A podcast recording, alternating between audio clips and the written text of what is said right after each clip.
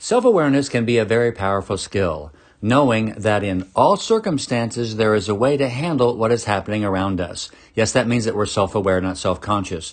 Self conscious means that we're conscious that someone's watching us and that we are somewhat modifying our behavior because they are.